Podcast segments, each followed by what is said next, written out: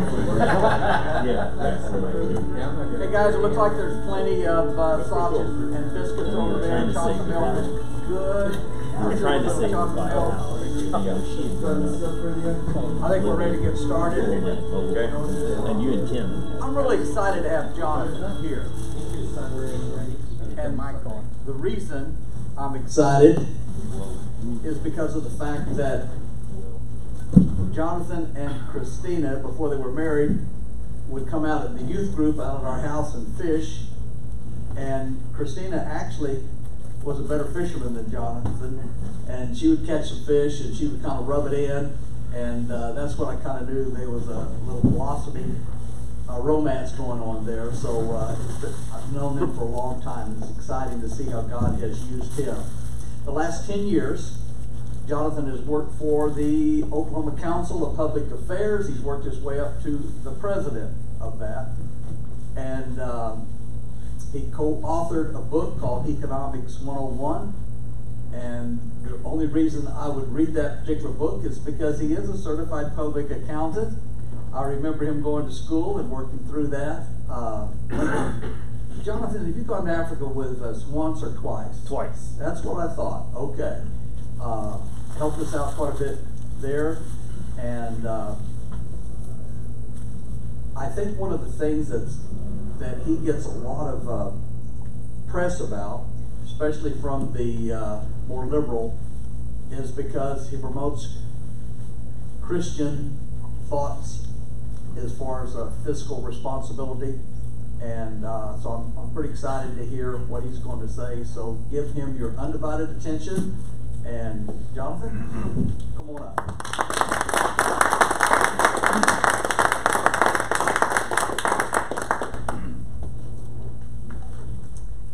Uh, thank you guys Oh, for having me today. man. What?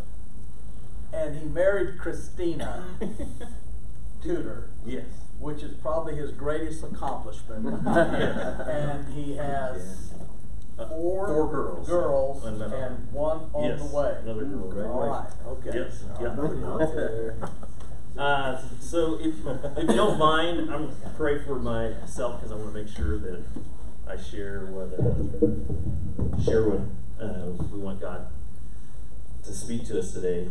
Father God, we thank you for who you are and that you're in control. You're not caught by surprise about anything that is going on today, uh, and you have a plan to deal with that.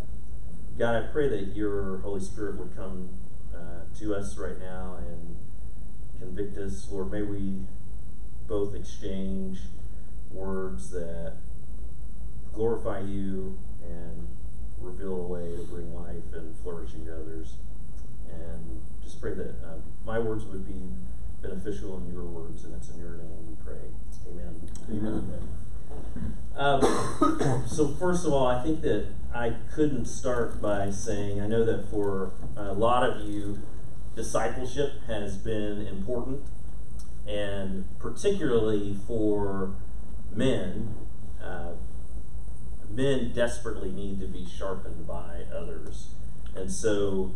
Um, I wouldn't be able to be here today if it weren't for several men in this room who took the time to disciple me when I was even younger than you were. Uh, I collectively, between uh, Greg Werner, Ben Manus, and Jerry Wells' homes and their lives, they've put hours and hours and hours of sharpening uh, in my life.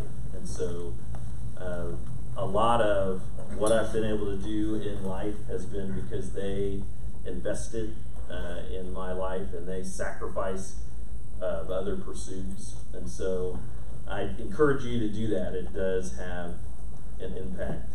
I want to talk about today, my topic is Identity Matters. Um, hope that that topic isn't confusing. I think uh, you'll probably be able to get where we're headed. Um, couple times I'm going to read things because I think that's better for me to read it, and then a couple times I'll obviously speak without reading. But when we think about identity, basically, since humans were created, humans have struggled with what I call identity matters. in my life, the lives of men who have disciplined me, in my family and friends, through my study of humans since the beginning, in my study of God's Word, and in my career, I've found that the struggle and struggles with identity and how people identify are the most crucial. Today, I want to talk about identity matters, but I want to go to the only source who can provide the solutions that we are looking for. Uh, if you look at Webster's dictionary and its definition of identity, it says the distinguishing character or personality of an individual. Individuality. uh, what are things people look to to determine their identity? Just give me some ideas. Their job. Job, Status. status. Those are good things. race, Right, race, nationality, nationality, income, family, income. ability, Yep, ability, needs, desires, government. I'll talk about that. But first, I want to talk about my experience with identity. And to talk about my experience with identity, I have to talk about someone uh, who never had been to Western Hills, who most of you don't know. I think uh, I think Brandon and Greg and Ben and Jerry have heard me mention this person before. But my great grandmother Small, uh, she was abandoned by her husband, uh, and she uh, used the term that they used, got saved early in life, and she gave her life to Christ, and then she spent the rest of her life trying to help the multiple children that she had had that she had been abandoned by her husband to choose Christ as well. My grandfather, who died in February of 2019, uh, after realizing that his identity had been found in things other than Christ, uh, gave his life to Christ because of my grandmother, great grandmother. Um, my grandfather, Shaughnessy Small, became a pastor, and he had seven boys. One of those being Jonathan Small, not me, Jonathan Small the first. And Jonathan Small, my dad, became a believer uh, because my great or my great grandmother and my grandfather put their identity in Christ. Um, my dad was blessed to have four kids. Uh, one of them uh, standing before you today. Uh, I am a Christ follower because of primarily first the relationship that my father had with Christ. Uh, you heard it mentioned I've got four four kids out of the womb, one on the way. Uh, two of our children have expressed a faith and following in Christ, and a third one is now uh, thinking about it. Um, so, if you think about that, that's five generations that have chosen a biblical heritage because of the decision of one person that you'll never meet. Uh, someone who had a much tougher life than uh, any of us have had. But the most important thing, thing to my great grandmother was re- not whether or not she participated in sit ins or whether or not uh, she was treated like she should have been treated. But it's that she wanted to make sure that when she made it to eternity, that my grandfather was there, and because of that, um, I'm here today. Uh, wanted to talk about something. If you guys could help me, I think I see phones. Uh, there's kind of five verses that help me form uh, my identity that I constantly heard growing up. Uh, if somebody could find Proverbs 3, 5, and 6. I got it. Okay, thanks, Jonathan. Uh, can somebody find Romans 12, 1 through 2? Yes, sir. You got it. Someone find John 8, 31 through 32. Thanks, Justin. Someone find 2 Timothy 3, 16. And thanks, Greg. And then someone find Matthew 6, 33. Thanks. Chapter 3 You got The it. Dangers of All the. Last Days. Uh, who has Proverbs 3, 5, and 6? Jonathan, can you read that one? Trust in the Lord with all your heart, and do not lean on your own understanding. In all your ways, acknowledge Him, and He will make straight your paths. Uh, who's got Romans 12, 1 through 2? Thanks. I appeal to you, therefore, brothers, by the mercies of God, to present your bodies as a living sacrifice, holy and acceptable to God, which is your spiritual worship. Do not be conformed to this world, but be transformed by the renewal of your mind, that by testing you may discern what is the will of God, what is the good and acceptable and perfect will. Thank you. Who's got 2 Timothy 3.16? I've got it. Yes. All scripture is inspired by God and is useful to teach us what is true and to make us realize what is wrong in our lives. It corrects us when we are wrong and teaches us to do what is right. Thank you. And then I think over here we got Matthew 6.33. To seek first the kingdom of God and his righteousness, and all these things will be added to it. So those five passages were passages that I heard repeatedly at Western Hills Church growing up. Uh, I, my uh, grandparents on my mom's side and my dad's side, in birthday cards and Christmas cards they would send us with money. In those cards would be written the verse Proverbs 3, 5, and 6. Um, I heard over and over and over. In fact, my dad created a tune. I'm not going to sing it for you. Uh, for Romans 12, 1 through 2. Um, so I heard those verses over and over and over uh, from behind the pulpit in the sanctuary across the hall. And I heard those verses in Greg Werner's home when Brandon was probably six, maybe. Um, those verses have been life giving uh, to me, and they help form identity. Okay, I want to start moving quick because I want to be able to allow times for questions. Uh, but what is humankind's basic identity?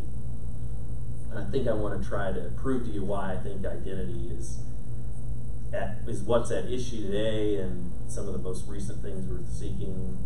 Um, Genesis 1:26 tells us that God said, "Let us make man in our own image." So the original plan for man was that he would be the image bearer of God. That's right. Uh, in Genesis 1:26, we don't find any verses about what Adam looks like outside or how God intends for Adam's skin to look, or even whether or not Adam is going to be a perfectly chiseled um, guy. Hopefully, he probably was because he was perfect.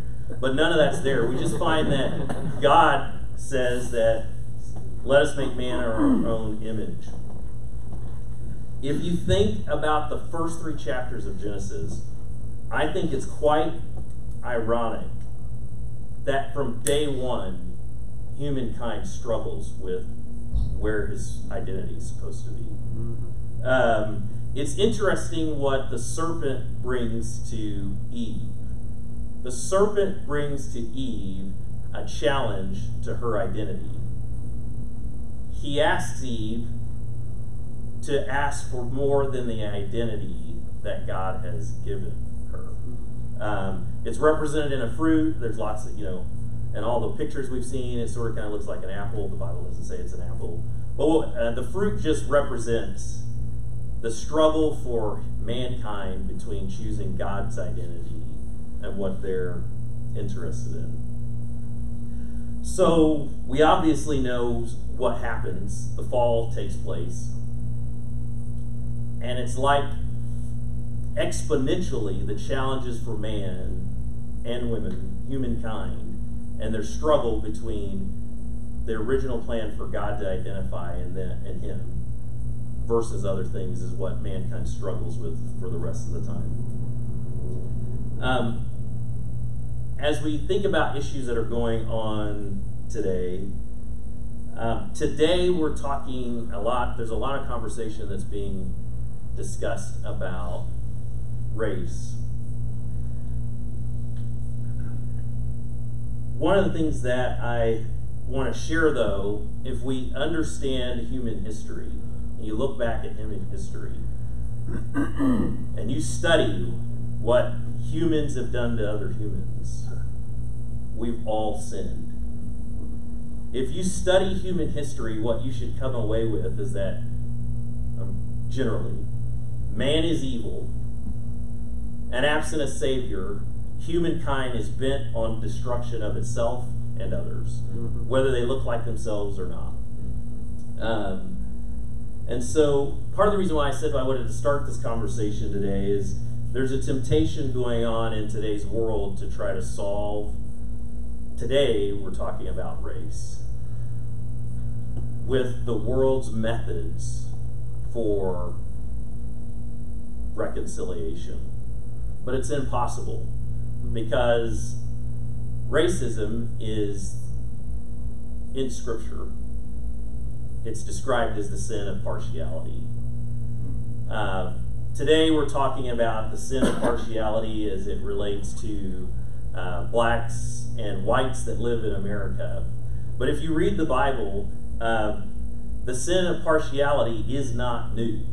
And it's not unique to the United States of America. In fact, we find that one of the most famous parables that Jesus tells, in the parable of the Good Samaritan, you want to know what's powerful about the Good Samaritan? So you remember some of the power structure that's going on at the time.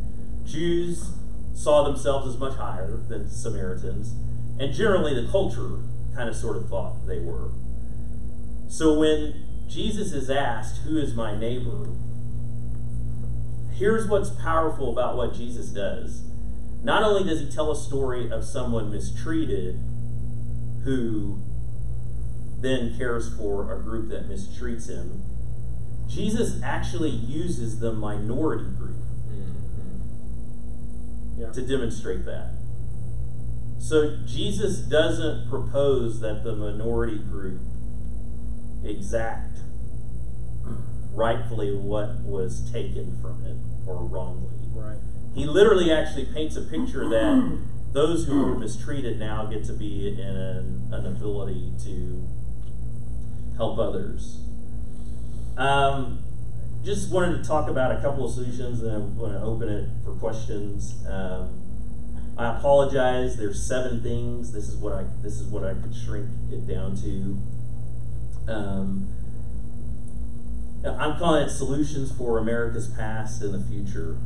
So I start with, and you heard a lot about my history and my heritage. I I was regularly challenged. I was daily challenged to place my identity in Christ.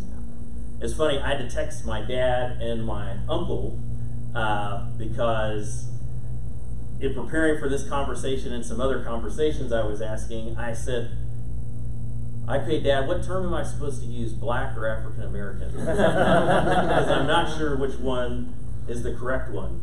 That's how much it was drilled in me by my parents that my identity was supposed to be found in Christ. The Bible tells us that Jesus says that a man is supposed to deny himself, pick up his cross, and follow him. You know, when, look, when we look at what himself means, that means everything about him. Uh, so, uh, Pastor Jerry and Greg can tell you that. So there's other things about me other than just my external race and Christina. They can tell you that one of the major things about me in high school was basketball. Uh, I I did, and several of my other friends that went to Western Hills. One of the things that we struggled with with our identity was trying to find too much identity in basketball. And we had people from both races going to church here who had that struggle.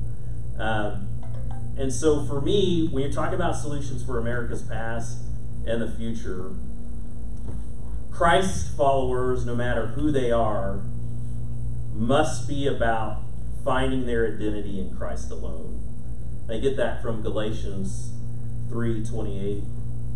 Um, second, I think that we need to cry out to God to reveal sin in us no matter what kind it is, then go to war against it in the manner God has encouraged us to. Mhm. And especially for men, that's through discipleship. Right. One of the top ways for you to war against the sin that we all inherited from Adam and Eve is through discipleship from Him. That's one of the top ways that you war against the flesh and you bring your flesh into submission to God's plan. I do think it's important. The Bible tells us when uh, we are trying to reconcile with each, each other's is that we need to acknowledge our sins, um, ask God to search our hearts, and so we can know where we have maybe committed the sin of partiality, or maybe uh, when we've been in a place where our employer, we haven't given our employer all the time that we should have given him. Um, I do think it's important for us to acknowledge those sins in an appropriate way, but I also think it's very important for us to not be subjective. Uh, I want to be a little bit, I want to be really honest and candid with you um, about kind of my experience. Um, so, my experience, largely because of how I was raised and the heritage I have, um, I remember my parents daily seeking, especially Romans 12, 1 through 2, uh, which is how we ever ended up at Western Hills.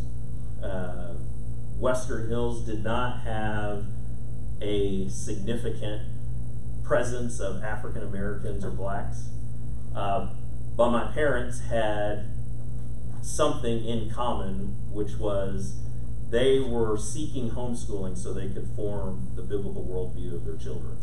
And they became aware of other families that were doing that. Um, homeschooling was the mechanism in which they could try to reproduce image bearers in their own home.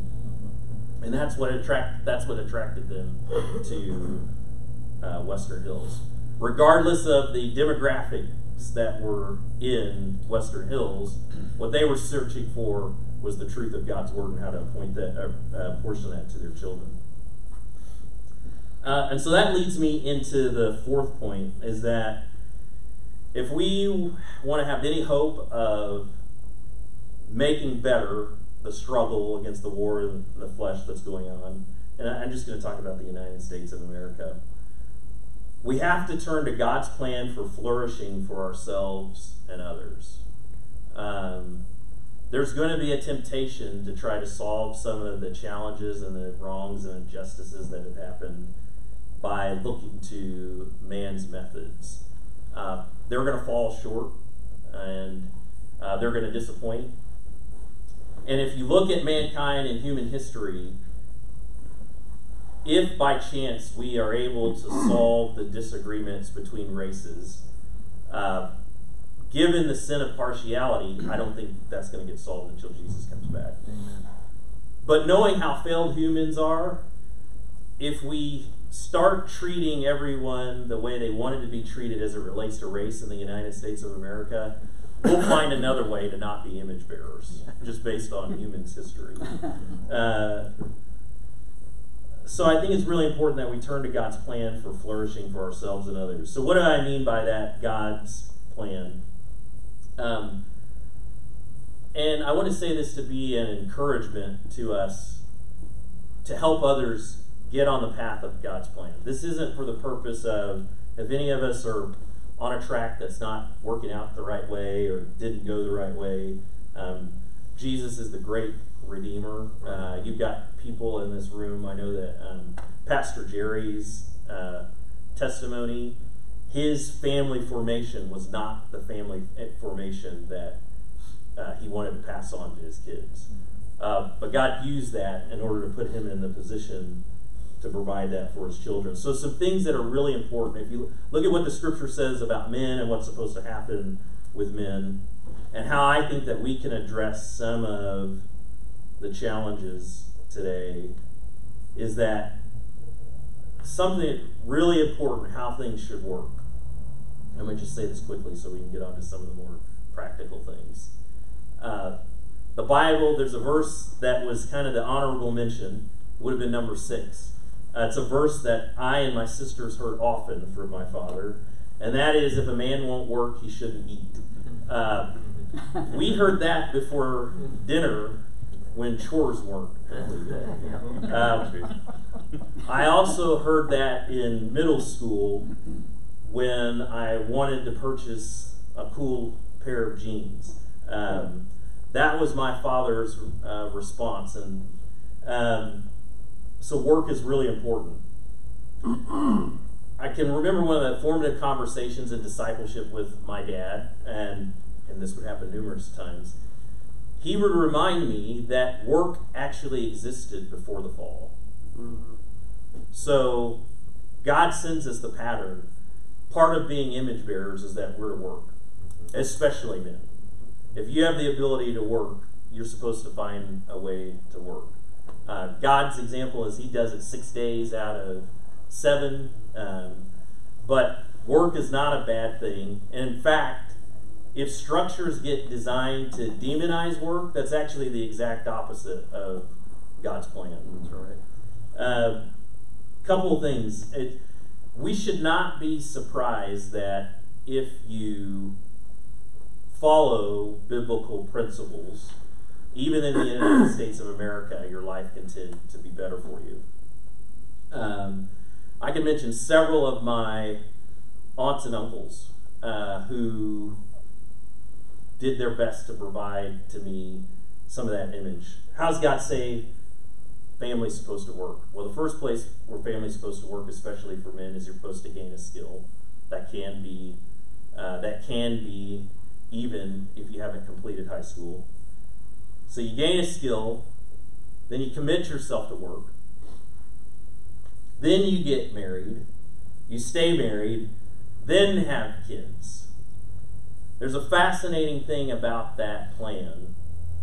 In the United States of America, when you do those things in that order, depending on the year when the statistics are looked at, anywhere between 75 and 90% of Americans never live in poverty when you do things in that order. There you go. Um, and so I, I don't say that to disparage demographics that haven't been able to embrace that plan. In fact, I say that as a challenge to us as the church.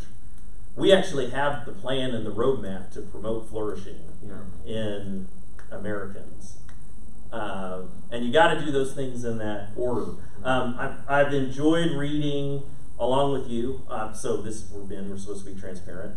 I'm behind you, but I'm still following along with you. Uh, if you want to understand the depravity of man, read the Old Testament. Uh, we should all thank God that He didn't just quit after uh, before He put Saul in place. Right. Uh, I mean, because if so, the Jews, I mean, they actually had the law, Mhm. and they were horrible to each other. Uh, Brandon and I talked about I, the way Judges ends is fascinating. Basically, the eleven tribes nearly wipe out the tribe of Benjamin, um, and so so if you have any any ideas, just look at the Old Testament how family formation doesn't work well. Uh, it's fascinating reading about David. Um, no one should be surprised that David's life is a wreck. Because I, I got reminded on the treadmill last night that David had like six wives. That's like the plan for family destruction, by the way. Uh, so uh, we shouldn't be surprised that there was one, Adam and Eve, not multiple others. That's God's plan for family uh, formation. Um, and I want to make sure that I don't belittle uh, history in the United States of America. It is clear that slavery was a part of this continent. And what's fascinating, if you look at history, uh, yes, whites had blacks as slaves, but we also know that Native Americans had each other as slaves as well, even before any of the rest of us arrived here. Again, testament to the depravity and evilness of man, and that absent a savior, uh, we're all just spinning around, spinning around. But the fact of the matter is that for centuries in the United States of America, uh, those that were in the majority, that happened to be whites, used that majority power to disadvantage those who were in a minority status. Um, so that does contribute to some of the things that we're seeing today. Uh, but again, God's call for reconciliation, both to those who are hurt and those that have done the hurting, is to acknowledge all the sin that exists in their lives so that God can bring about reconciliation. uh, want to stop so you guys can have some questions. So if you're thinking about a couple of solutions, so for one, um, education reform, uh, the statistics for particularly the most vulnerable and uh, minorities in our K through 12 public school system are abysmal. Um, if you ever hope, so in the United States of America and our economy, uh, the way you gain income is by some form of education. Remember, I talked about the keys that you getting some sort of skill. Uh, I think the primary way to achieve that, uh, there's a lot of research that supports this, but allowing parents and families to choose the school that best fits the needs of their child, um, regardless of their address. Uh, you heard it talked about uh, my uh, fellow Christ followers who are union members avidly disagree with me. Uh, in fact, me saying that probably makes them wonder if I'm still a Christ follower. um, but when you look at the examples of minority children who are given the opportunity to choose a school that better meets their needs, the vast majority of the time it massively improve, improves their lives and the lives of their future kids.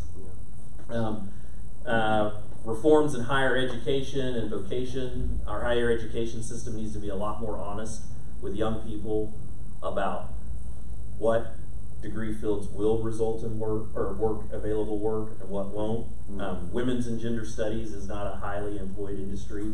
Uh, neither is African American studies. Uh, but engineering and accounting and those kinds of things are.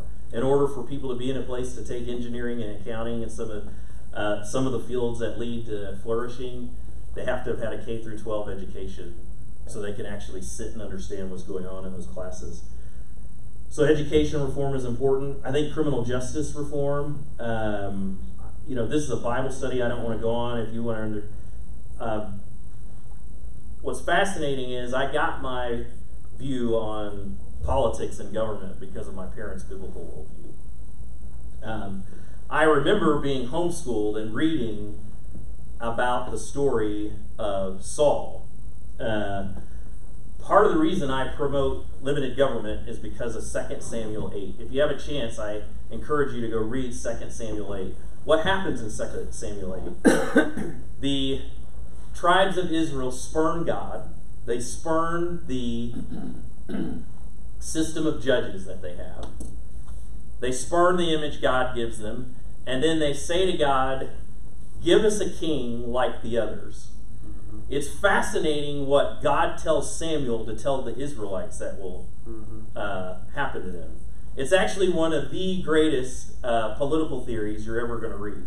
Um, God tells Samuel to tell the Israelites if you have a king, that king is going to take the first fruits of your increase. What was the significance of that? He was telling his, because at that time, there was only one person that took the first fruits of their increase. That was God. Mhm. He said, government's going to put itself on the level of God. Then what's government going to do? Government's then going to take your daughters to be his concubines and to serve in his house. Going to take your men to serve in his wars. Um, so, and I start to get really passionate about this. Uh, so, uh, part of the reason I promote limited government is because I understand the depravity of man and what man tends to do when he gets power over others.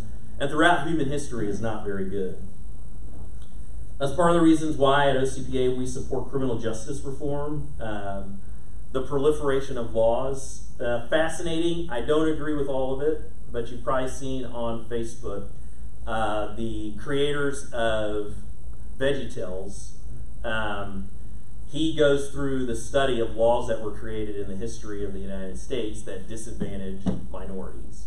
Um, the greatest weapon against minorities or the minority viewpoint through most of history, either through religious persecution or through persecution of minorities, is generally done at the hand and hammer of government. Um, many of the laws that created some of the problems that you're talking that people are talking about with systemic racism, it was only made possible by the hammer of government.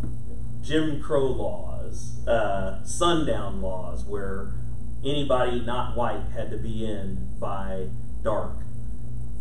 Most of the things that we have existing today, redlining laws, um, fascinating. Uh, so blacks were discriminated against and they weren't allowed to get jobs, and so then they had vagrancy laws, which said, hey, if you didn't get a job, you're going to then get arrested and then put into forced labor.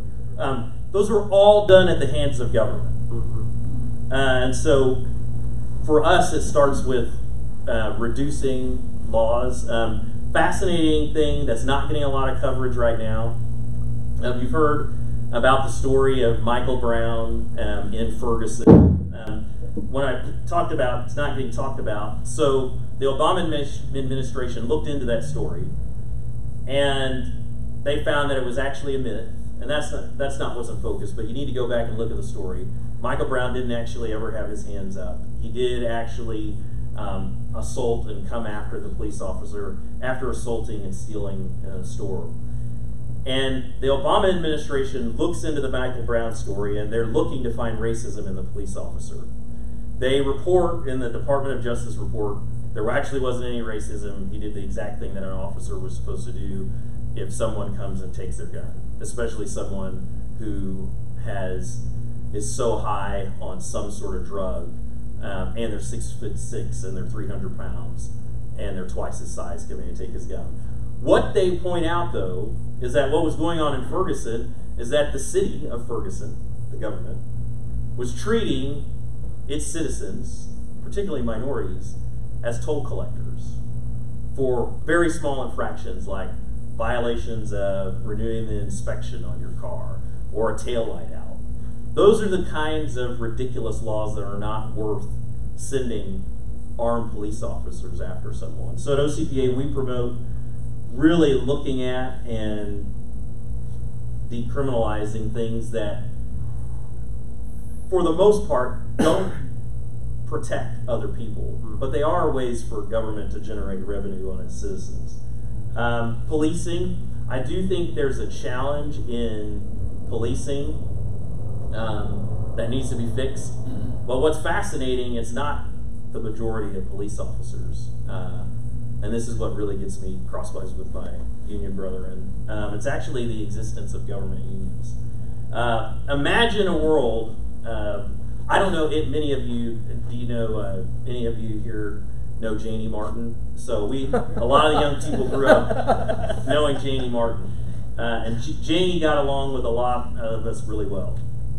Um, Janie represented the good that Western Hills was supposed to provide. But for those of you that work somewhere or have had the opportunity to be over others, imagine an environment where you had an employee who was not like Janie Martin, but treated a certain segment of people. Let's say this person was the opposite of Janie and they hated young people. And anytime they came in the door, they mistreated them. Imagine an environment where in Western Hills Church could not either reassign or release to industry, is a word we like to use in my, our office. Some people would say fire. Someone who didn't treat others kindly. That's what's going on in our government workforce today. Uh, you've heard a lot about the story of George Floyd. You're starting to hear now about the fact that the police officer that knelt on George Floyd's neck had multiple violations.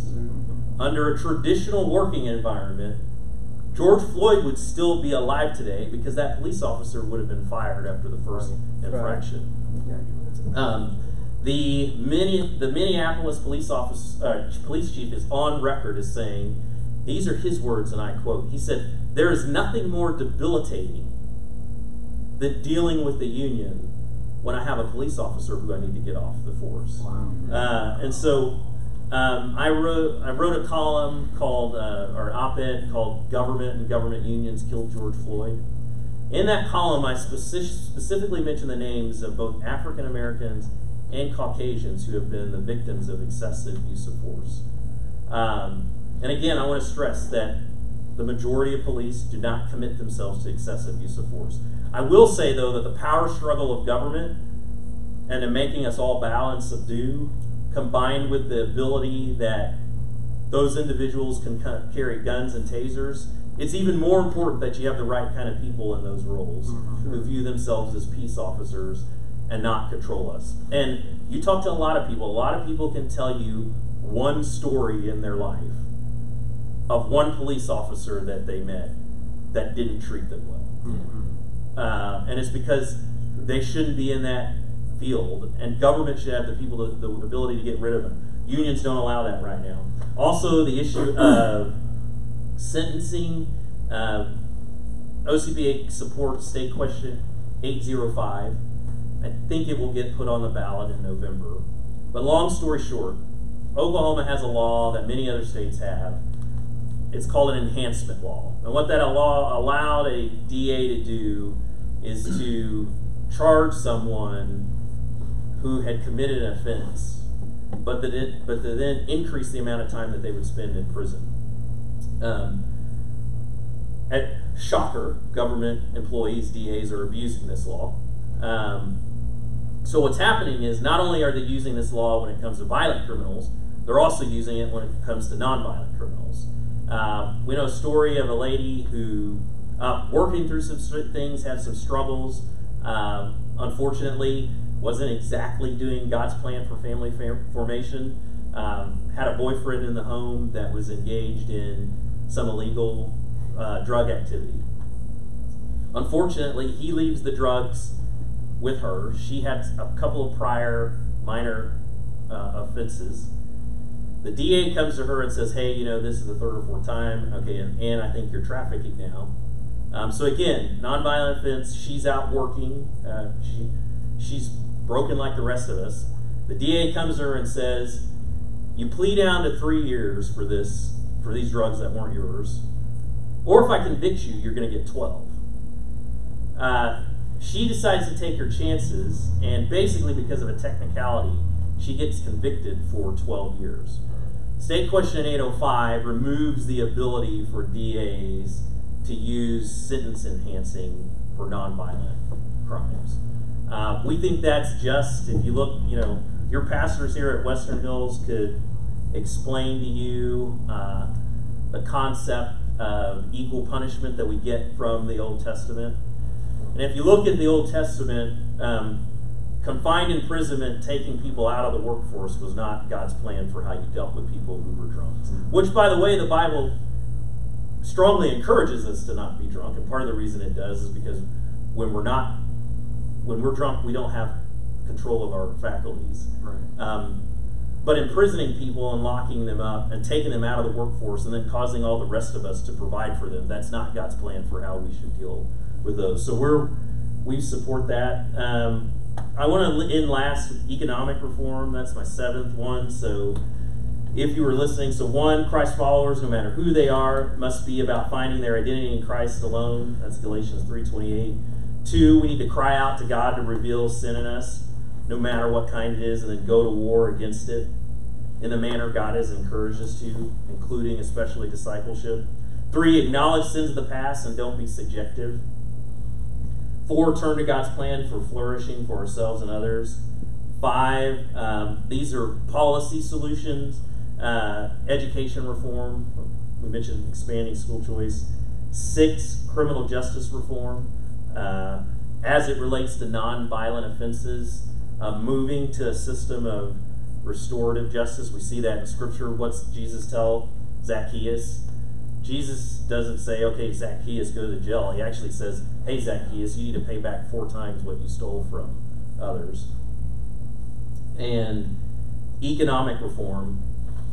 And when I say economic reform, um, part of what's going on is that our society is actually demonizing work. Uh, but God tells us that work is good. And there's all kinds of things in Scripture about what work provides for us. Um, I grew up reading the Proverbs regularly. My parents read it to me regularly. Um, I heard, now they didn't call me this, but I heard about the sluggard so many times growing up. Um, and that's not God's plan. And then we heard about the ant growing up and what we're supposed to do. And so I think when it relates to economic reform for the United States of America, we've got to get back to where we encourage work. Um, and when we have incentives in place, uh, work is God's plan. Remember, work is God's plan for how we're productive. Work is God's plan for how we share our image bearing with others and lead them to Christ. When that's taken away by government incentivizing not working, that brings about part of the destruction that we're seeing in the United States of America today. Yeah. So that's why I want to close with that. Just my, that's why I feel like identity matters. It all starts back at that with us. I'm happy to take questions, um, and I, and I'm probably going to frustrate a lot of people when I talk about this, because to me, I, I actually because I care about the most vulnerable. Um, I want to actually solve the problem. There's only one person who can solve the problem. Amen. Uh, and so I want to turn people to find their identity in the person that can truly set them free. Uh, so you can ask me any question. Um, I've been a roo- in a room full of union employees, so you're not going to ask me anything or call me anything that I haven't been asked or called uh, by union. Any questions? I'm going to save you here. Talk about your mother's influence on your life. Yes, uh, thank you. And so repeat the question. he uh, he said he was going to save me here, talk about my mom's influence on my life, and so not only did I have the biblical heritage from my father, but my mom, uh, praise the Lord, had the same heritage. My grandmother, we called her Dia, um, and my grandfather had a commitment to imparting a biblical worldview and getting their kids to follow Christ. Um, here's how this bore out for my mom. Uh, my mom was so dedicated to my well being first to Christ that she gave up what the world said, which was that um, she should try to have a career, because that's how you establish whether or not you have value and you're equal as a woman, is that you have to go out and have a career outside the home. And my mom committed herself to stay home so long that she homeschooled uh, all, all my sisters and uh, sacrificing a career for more than 30 years. She is now the missions director at CHA. Um, but while my dad was obeying part of the command to him from God to work outside the home, my mom was the one that was actually daily bringing us through Proverbs um, and getting us to form ourselves in the image of God. Uh, my mom was so dedicated to that. Uh, she finished high school, but she didn't go to college for a secondary teaching degree. Um, I can remember my mom in the summer going to book and curriculum fairs to prepare to teach us the next grade, the next year. Uh, and so um, that's the example that discipleship can provide uh, for us and where it can put us when we obey God's prompting uh, to do just the next best thing. Thank you. Any question? You can ask me anything that's on your mind, anything you're thinking. So based on what you're saying, there's a lot to take away, but I'm hearing you say some of the most important things that I can do is instill a godly identity in my children. Um, to personally get right with God, my sin, my struggles, um, get honest with other men. Obviously, short of like voting, what else can I do as just a guy Right. in Yeah. our culture to help change and bring reform? You know, I think, and this, I think this leads for us. This leads to a great way. I've heard, um, I've heard two pastors recently talk about taking this plan of discipleship, and you guys have all been trained in it. So I, I'd recommend using some of the same skills that your pastors are teaching here, small group leaders are teaching here at Crossings. Um, pray about and ask God to bring someone in your life who bears a different external identity than you do. Could be race, could be nationality. And ask God to give you ways where you can engage with someone like that and their family and empathize with their experience, uh, acknowledge their worth in Christ, um, uh, acknowledge that the only thing that helps you be better is your relationship with Christ. And so um, I actually think the plan of biblical discipleship, that's actually the best way to achieve the reconciliation that everyone is looking for. Um, uh, one on one, you going and finding one person. Like you said, absent voting. Um, some of that's going to be complicated because both parties aren't really serious right now about, about doing what's best. Um, but we all individually can do that. I mean, there's approximately 20 of us here in this room. If you just engaged in one new relationship a year with someone that looked different than you, imagine what you could do over a 30 year career. You know, if each of us over a 30 year career engaged in one new relationship a year with someone that looked different than us, there's approximately 20 of us in here. Hmm. You're talking about an impact of just this room on 600 people. And so that that's what I that's what I would recommend as it relates to trying to reconcile with and empathize with people who have been hurt um, in the past by the actions of others or systems that are in place. Yep, my tendency is to have because I like I'm a visionary, so I try to think of. Well, what I mean by that is I always try to look at kind of top down approach, and so what you're saying is have a ground up approach. Right. As as a man, I can just disciple and and lead people to the Lord and empathize with people, and that's the most effective strategy. I um I so I, I'll be honest. I felt like the Lord prompting me to meet with someone who is a hardcore liberal. Um, like when I'm around them, uh, I need the Holy Spirit to help my flesh. And this person looks exactly like me to help my flesh not respond to them. But I'm obeying God's promptings to empathize with their experiences. And then occasionally, where it happens, uh, share where God's plan can lead them in the right direction and give them an identity that they can truly uh, embrace. So, and this individual is my one for the year. It's that much work. Uh, yes. So, uh, you mentioned uh, criminal justice reform, right? Right. And I've heard a lot of terms here recently about you know defunding the police, Right. obviously, and I think you also used the term uh, restorative justice. Correct. So the stuff I've heard, you know, from, from people who are pro for uh, defunding the police is okay. We'll get rid of one police officer and then replace it with a drug counselor. Do you see any value in that, or is that just another one of man's failed attempts at, at, at you know putting in additional rules? Uh, it's a, that's a great question. This is where it starts to get harder. I mean, part of the reason why there's so much substance abuse in the United States of America is because people are finding their identity in something other than uh, the living water that can satisfy. Um, and and I think the answer is going to be different based on the municipality. So there's going to be some cities where there's enough waste in their existing government, shocker. Uh, um, that probably was one of my Christ, non-Christ-like responses. Uh, but uh, Used your outside voice. yes, exactly. Um, but there's some cities where a reallocation of revenues is going to make sense. There's some cities where that's not going to.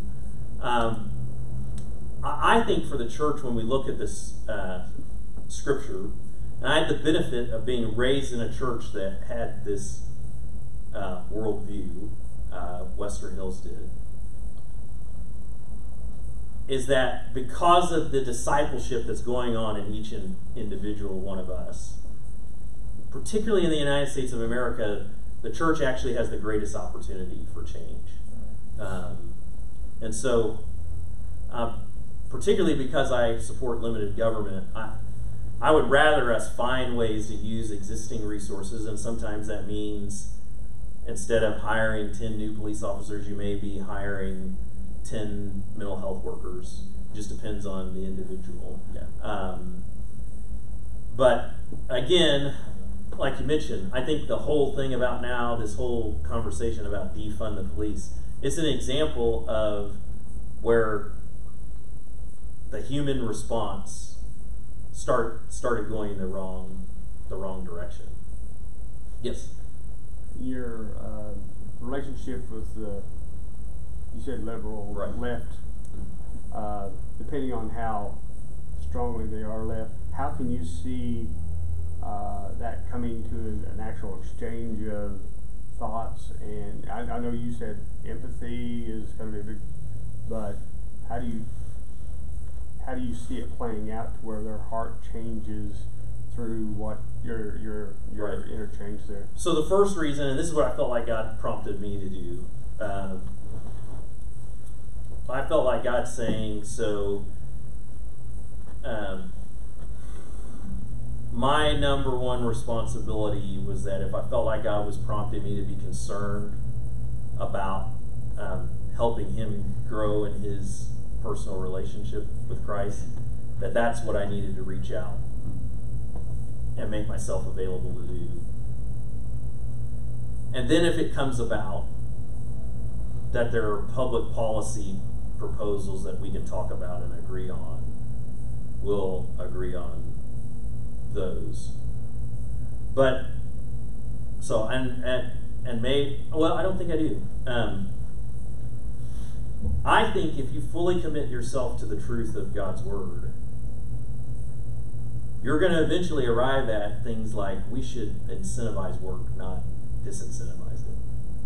We should arrive at the best thing for young people is that beginning at their most formative years, they need to be in an environment where daily their parents and mentors are imparting to them a biblical worldview. Um, and so I think if you look at Scripture long and you spend enough time, you're eventually going to arrive at hey, it's really good for kids to spend a majority of their time around things in which are going to raise them in a biblical worldview. And, um, and sometimes that may not, it may not, you know, at the end, um, I'm pro- probably not going to change his mind on some things. I know he's not going to change my mind on some things. Um, but I will have obeyed God's calling for me Good. about being a part of his spiritual his spiritual growth. Um, Hey, Jonathan, uh, I've got a bunch of young guys in here about starting out raising their families up. Obviously, I was reading an article this week about how certain generations have been raised to hate America. right. And obviously that didn't happen with you. Besides the fact that you were raised with a biblical worldview, how did your parents teach you to love America? Not just from uh, not just from the scripture, but also from our history. Right. So for me, what's really important when you look at so remember, so I remember I'm coming from my identity matters and it forms this. What my identity says, man is basically evil.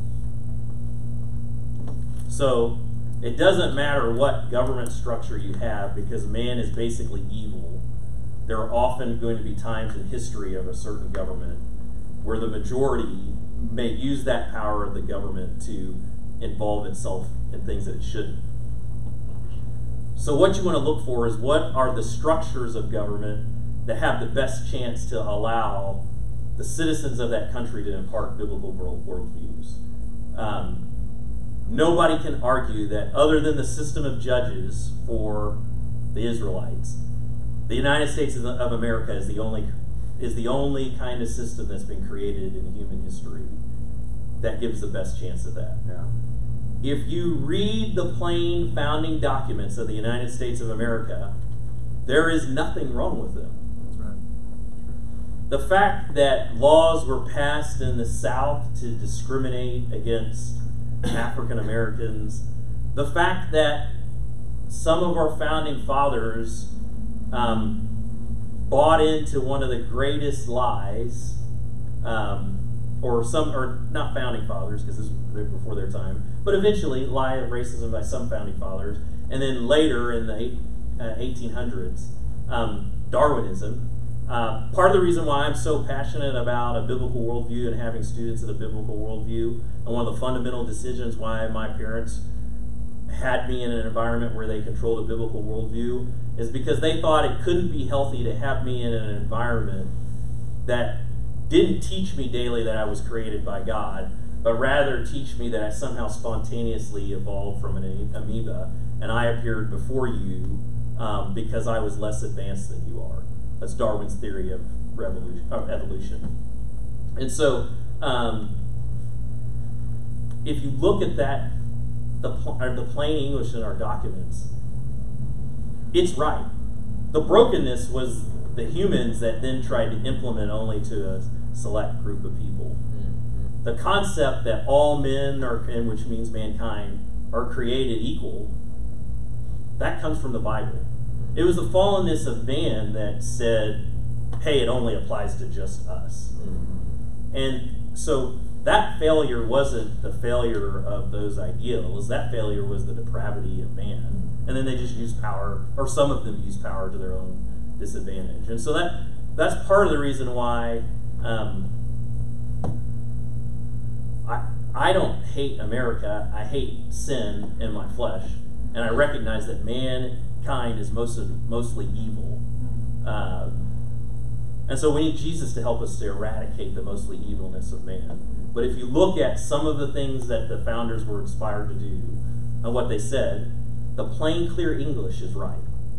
They got application wrong, but the plain, the, the plain English that they got right and some of their ideals, we all should want to be a part of. Yeah.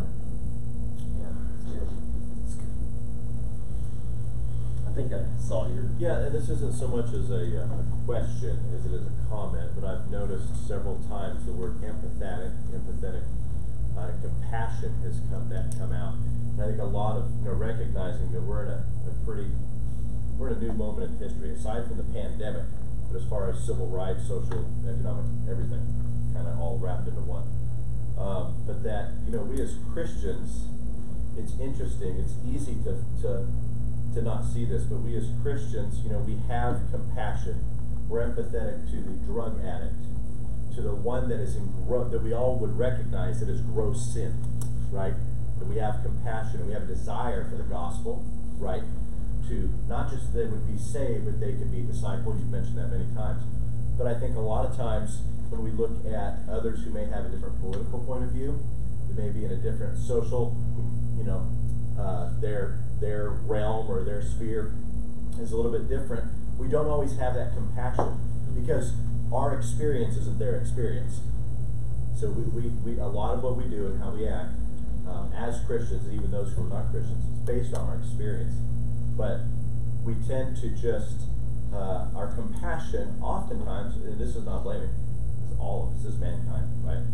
But our, our compassion and our ability to be to empathize with others often is just for the sake of the gospel. It's not for the sake of understanding, right? Where someone's experience might have led them.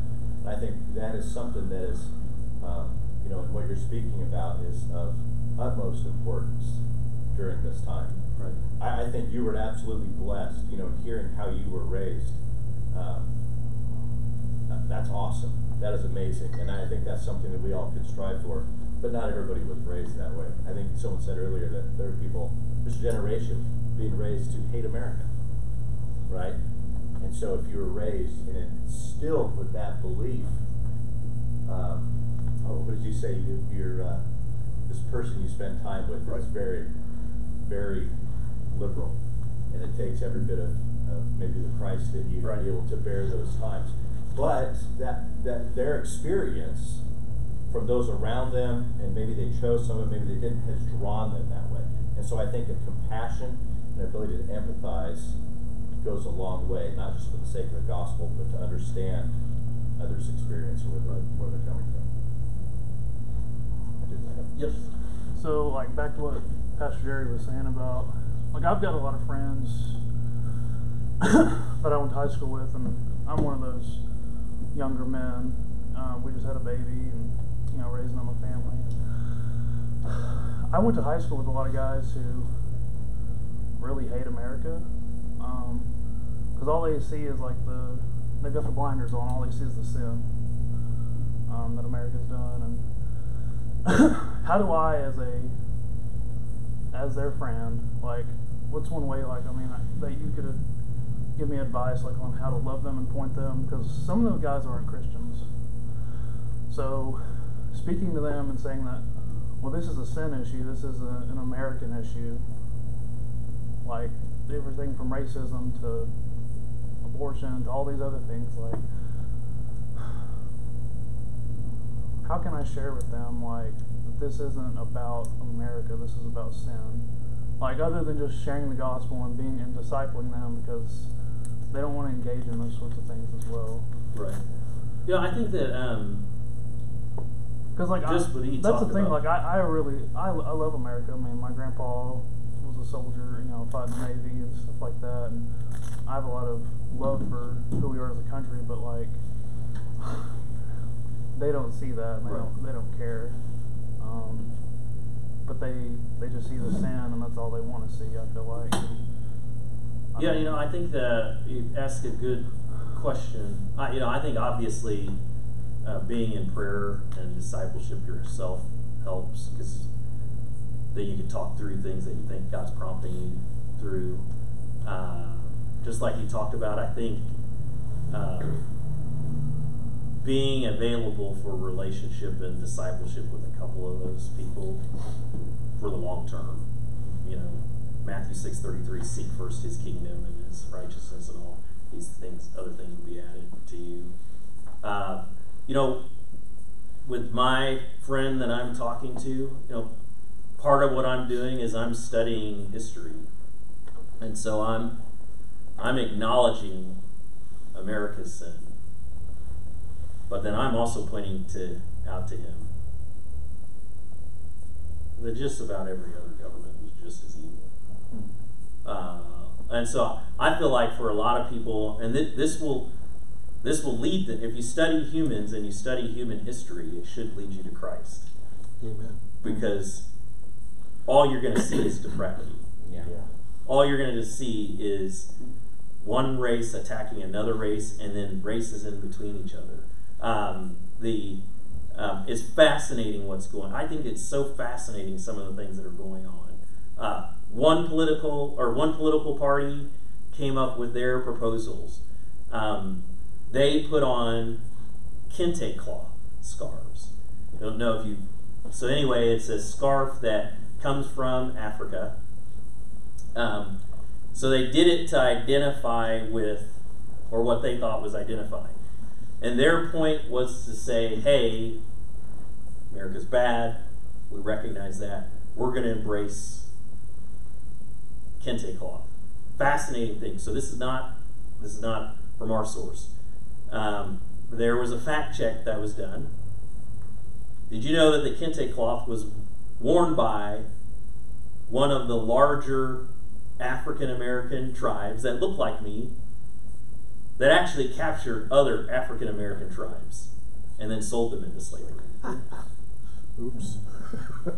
Like, so what? Why? Why would I tell my friend that story? It's not because I'm trying to prove, prove a political point to him. I'm trying to point him to man's sinful That's it. and man's broken. Yeah. Uh, ben Manus could talk to you. He could provide you some stories as well. You've heard of the movie Hotel Rwanda? Mm-hmm. One tribe in Africa killed another tribe, and if they were standing right next to each other, you couldn't tell the difference. Um, ben Hutus and the Tutsis, I can't remember which ones and enacted exacted it, but I believe Camille killed two million people. So think about how heinous this is. Not only did they kill two million people, in modern warfare, they chose to use machetes and other objects so that they didn't waste bullets because they felt like those people weren't the value of using bullets and gunpowder.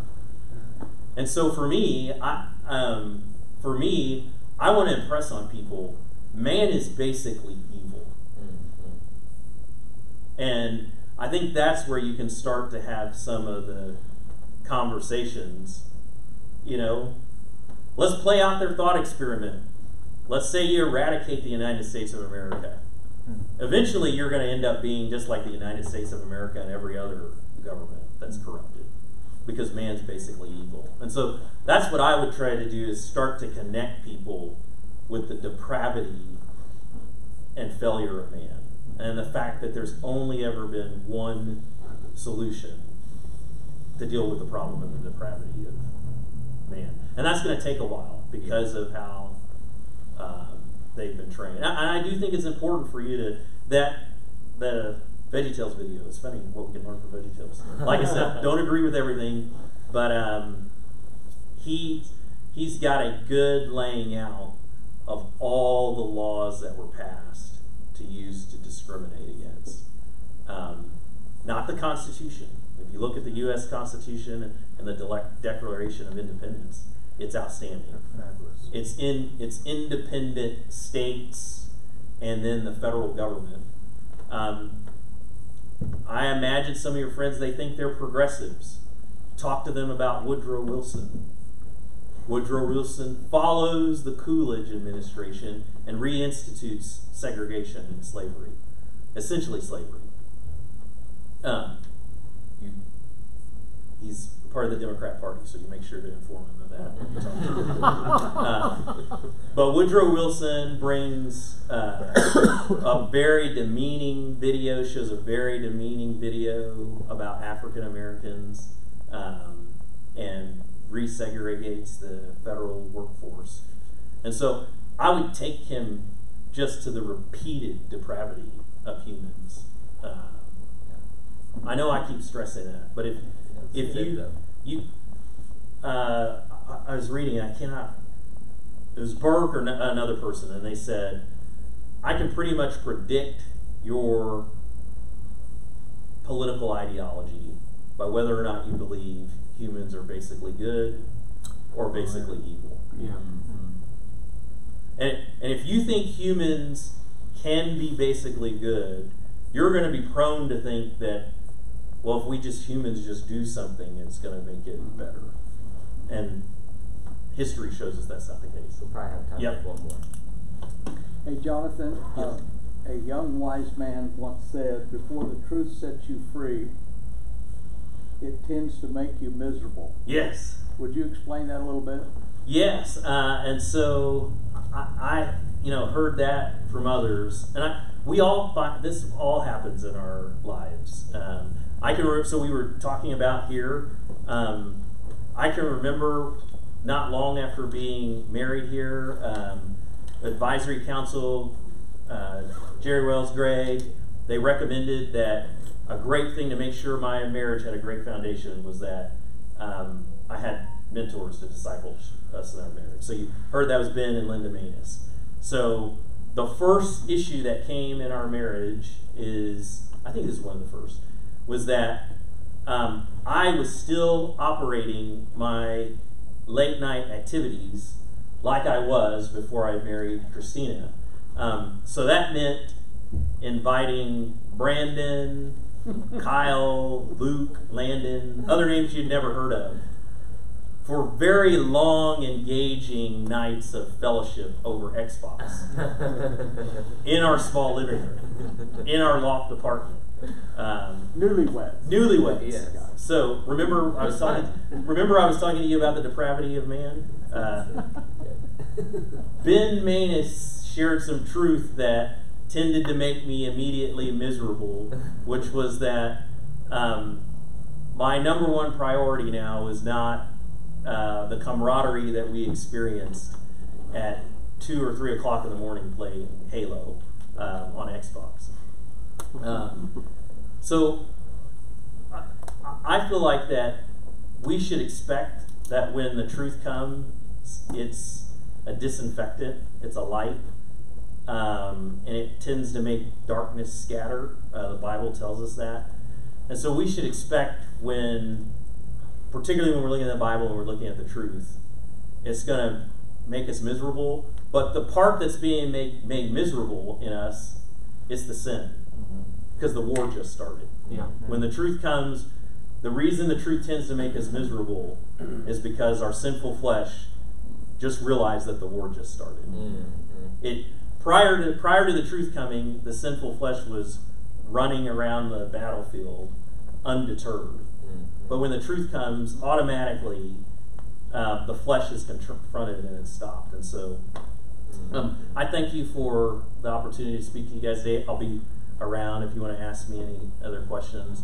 But I can't express um, enough about what an impact we can have individually if we're committed to discipleship ourselves. And that's the key. Uh, there's a pastor out of Texas, and he, I think he said something very wise. Um, the his the message or theme, uh, Watermark Church, is he said, races don't reconcile, people reconcile.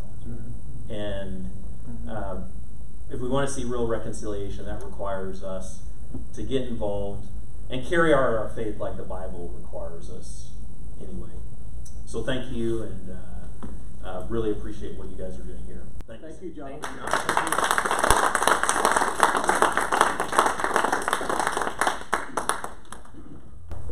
Well, that was incredible. So, Jonathan in 2004 married Christina Tudor. And then about a year and a half later, I married Rachel Tudor. And that made us brother in laws. Uh, but before that, uh, when I was growing up at Western Hills, and Jonathan, are you 40? Yep. So you're set about seven years older than me. Uh, Jonathan was the first man to disciple me outside of my father. And I remember him picking me up in the probably what 84, 85 blue Honda Yep. Uh-huh. that you had that had almost 300,000 miles on Yes.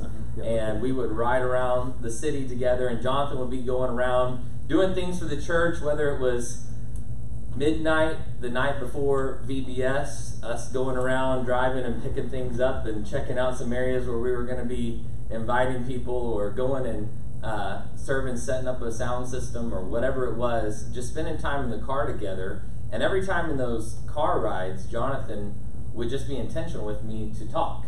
And we would, he'd ask me questions about things. He was the first person that asked me to just be honest if I liked Rachel. And I told him first, yes, okay, I like Rachel, fine, I'll tell you. And so, um, so uh, he just encouraged that kind of honesty and transparency in my life that shaped my worldviews in incredible ways. And uh, then him becoming my brother-in-law was just incredible. And I just want you to know, the man you just heard is the man that you also hear when you're sitting around the dinner table and you're just hanging out and your kids are around, and it's just part of who he is because what he believes is informed by the gospel.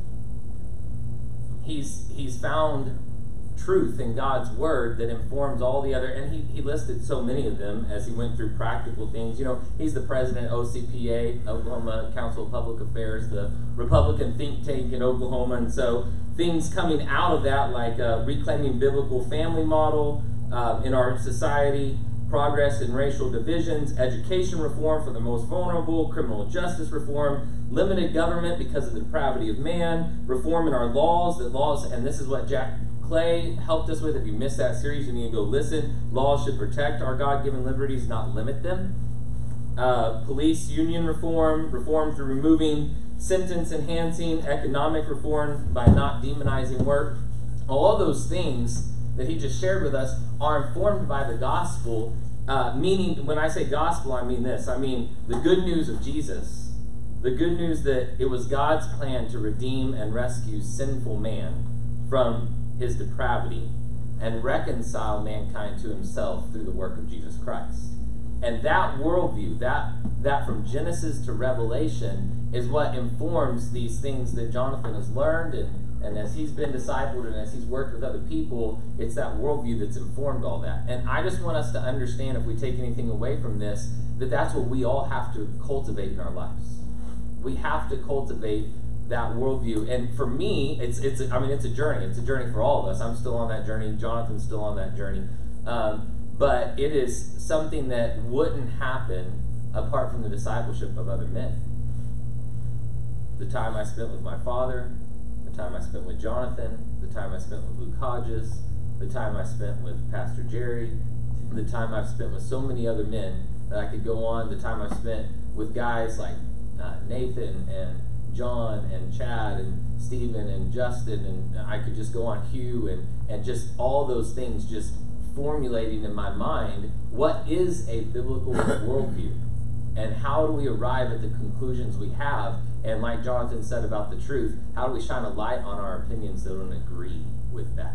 They don't agree with the gospel, they don't agree with God. And so, you know, I've just whether it's sitting around a dinner table with our kids around, or riding in the car when I'm a teenager, or everything that's happened in between, it's come through that discipleship. Has come through that time we've spent together, being willing to ask honest questions and answer them honestly, even when it's painful, and then learning and sharing what we're learning to shape those worldviews. And so I just want to encourage us today um, that the gospel informing your decision making and your worldview is not something that happens by accident. It's something that you get intentional about. It's something that comes from the investment that other people make, and there aren't any shortcuts for it. And so I just want to encourage all of us to figure out what that looks like in our lives. What does it look like for the gospel to inform my thinking instead of, you know, the Bible says that there's three sources for temptation to sin, that it's the world, the flesh, and the devil. Instead of the world informing my opinions, what does it look like for the gospel to inform my instead of my flesh, my own desires informing my what does it look like for the gospel? Or instead of um, world, flesh, devil, instead of the deceptions of Satan informing and his lies, like man is basically good.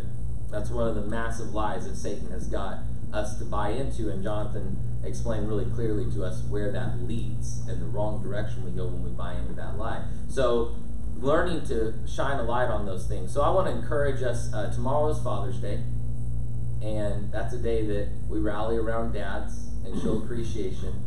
Many of you in this room are fathers, which gives you a, an additional responsibility for the investment you make in your family and your responsibility to know the gospel. And so let's come together tomorrow on Sunday.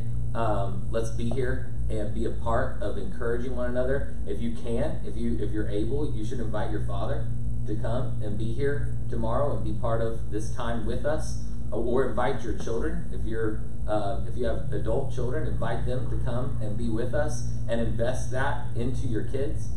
And then when we gather here tomorrow, um, tomorrow I have the opportunity to preach here at Western Hills. And actually, I didn't know exactly what Jonathan was going to be talking about, but this is what God does so often. The whole sermon is how does the gospel inform our lives? How does the how do we experience the gospel and its power to overcome sin and to live our lives unto God?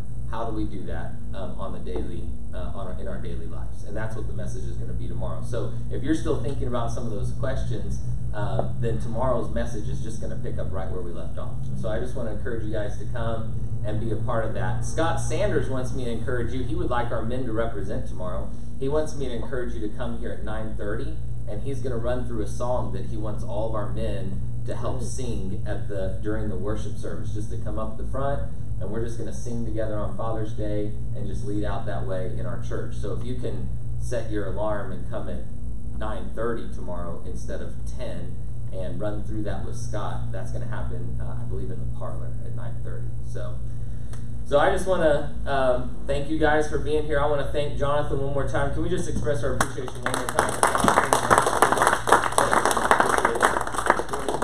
Let me say something real practical to some of these young dads. Um, when I was looking for ways to, to train Brandon and my other sons, I came to the conclusion that training my firstborn, influencing him was going to be the most effective thing I could do. And some of those trips of, it's okay to use. I paid Jonathan money at times to take my son Brandon to go to places Yeah. because I wanted Brandon to have that influence. And people thought you're paying him to get a to get discipled, and yeah, I was. That's what I was investing in. And so it's okay to Timothy Crawford and Kyle and fill up a gas tank, whatever, because they were going to spend time with Brandon, hoping, and then later giving Brandon money to take his younger brothers to go with him so that he could influence them. And so Yeah. that's a practical step. That's good. Cool. Well, thank you guys for coming this morning, and I appreciate Justin Walter and his entire team that worked together um, and uh, for what they did this morning. So, if there's any more biscuits over there, we're not going to eat them, so you guys should take them with you. Justin, is there anything else you'd add here? No, I, I appreciate you guys coming out, and this is what we're gonna try to do once a, every other month invite your friends. I know, I know this morning, in the time we're in, a lot of people don't want to come out, but honoring our speakers by bringing more people is, is the way to do it. Yeah, absolutely. Well, guys, thank you again, and uh, you're dismissed. Thanks for being here. Throw away your trash and put in your chairs. Yeah.